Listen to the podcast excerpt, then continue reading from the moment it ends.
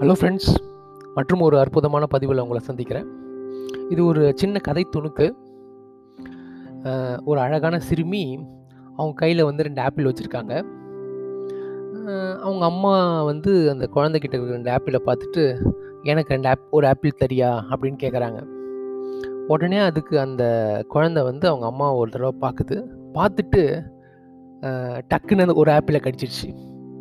அடுத்த செகண்டு இன்னொரு ஆப்பிளை கடிச்சிருச்சு. அவங்க அம்மாவுக்கு அப்படியே முகமே வாடி போயிடுச்சு. என்னடா இந்த குழந்தை இப்படி பண்ணிடுச்சு? அவங்க ஏமாற்றத்தை வெளிக்காட்ட முடியாமல் தவிக்கிறாங்க.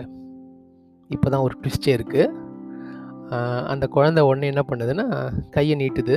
அம்மா இந்த ஆப்பிள் தான் நல்லா டேஸ்ட்டாக இருக்குது இதை வச்சுக்குங்க அப்படின்னு. பார்த்தீங்களா ஒரு நிமிஷம்தான். அந்த குழந்தை வந்து அவங்க ஒரு நிமிஷம் தப்பாக நினச்சிட்டாங்க. பட் ஆக்சுவலாக பார்த்தீங்கன்னா நாம் வந்து நம்ம வாழ்க்கையில் எப்போதுமே வந்து மற்றவங்களை எப்போதுமே கணிச்சிக்கிட்டே இருக்கோம். நம்ம ஜட்ஜ் பண்ணுறோம் எப்போதுமே மற்றவங்கள ஸோ எப்போதுமே லைஃப்பில் வந்து யாரையுமே ஜட்ஜ் பண்ணக்கூடாது. நம்ம எவ்வளோ பெரியவராக இருந்தாலும் சரி எவ்வளோ அனுபவம் உள்ளவங்களாக இருந்தாலும் சரி ஜட்ஜிங் வந்து எப்போவுமே நமக்கு வந்து ஒரு நல்லதாக இருக்காது. அதுக்கு பதிலாக அன்பு செலுத்தணும். எப்போதுமே ஒரு விஷயத்தை அன்பாக அணுகணும். அன்பு தான் எப்போதுமே நிலையான ஒன்று. ஓகே அவங்களுக்கு தேவையான ஸ்பேஸை கொடுங்க. இது மூலமாக தான் நம்மளால் ஒருத்தரை பற்றி புரிஞ்சிக்க முடியும். ஸோ எப்போதுமே ஜட்ஜ்மெண்ட் வில் நாட் மேலோட்டமாக ஒரு விஷயத்தை பார்த்து நம்ம முடிவு பண்ணவே கூடாது. இந்த அற்புதமான பதிவு உங்களுக்கு பிடிச்சிருக்கும்னு நினைக்கிறேன். Thank you friends thank you